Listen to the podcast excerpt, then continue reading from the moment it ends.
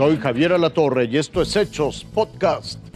La hipocresía de Estados Unidos al responsabilizar a México de la crisis de fentanilo que empieza con la glotonería de ese país con las drogas.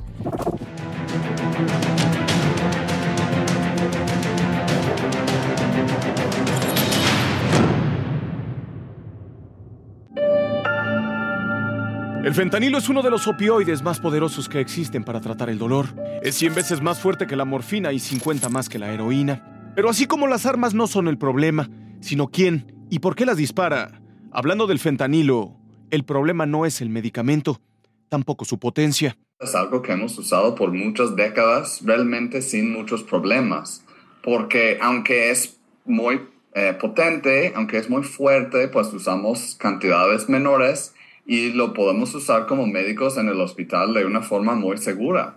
Tan solo el año pasado los cuerpos de emergencia en los Estados Unidos atendieron más de 400.000 sobredosis de drogas. Casi el 20% de ellas, alrededor de 70.000, se tradujeron en muertes por fentanilo.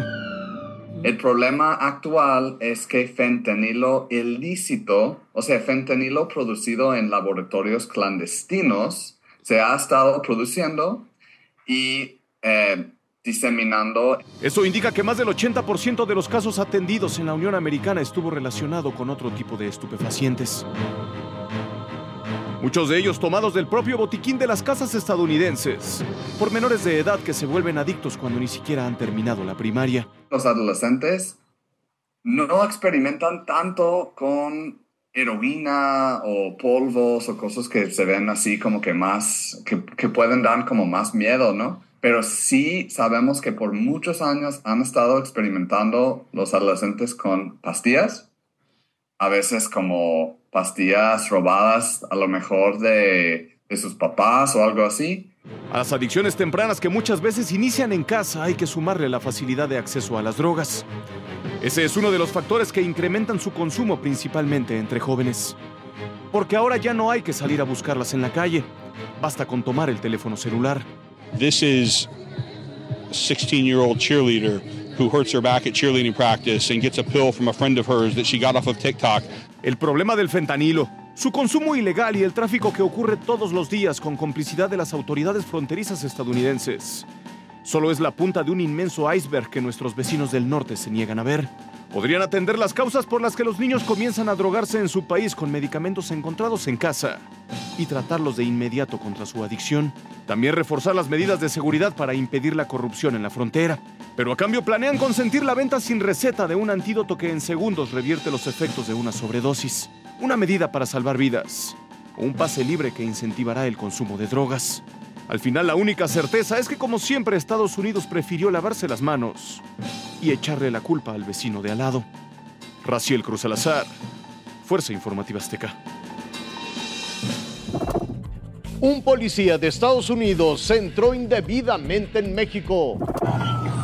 Esta es una persecución policíaca en El Paso, Texas, que terminó en territorio mexicano. Hasta este punto, en la aduana mexicana, un policía estatal de Texas cruzó el fin de semana para cruzar a México por cualquier puente, en el límite siempre hay un letrero de bienvenidos a México, que es fácil de observar. Esto no detuvo a la gente estadounidense. Llegó aquí, a la aduana mexicana, y en ese momento el trooper, el policía estatal, descendió del vehículo armado, sometió a la persona que iba en el auto deportivo delante de los agentes de la Guardia Nacional Mexicana. Que hubo una actitud pasiva de los compañeros de los elementos de la, de la Guardia Nacional, que seguramente también pues, tendrían que tener este, un proceso de, de, de capacitación. Según elementos federales que vigilan los límites fronterizos, al agente tejano se le debía haber detenido por violar la soberanía al ingresar armado a México sin algún permiso. Además, se le debió consignar ante la FGR por usurpación de funciones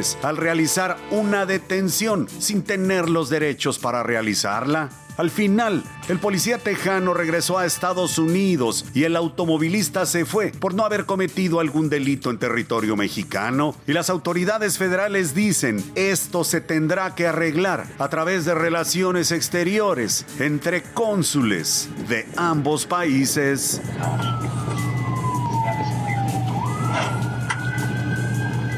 Reinaldo Lar. Foras Informativas Azteca. Hasta aquí la noticia, lo invitamos a seguir pendiente de los hechos.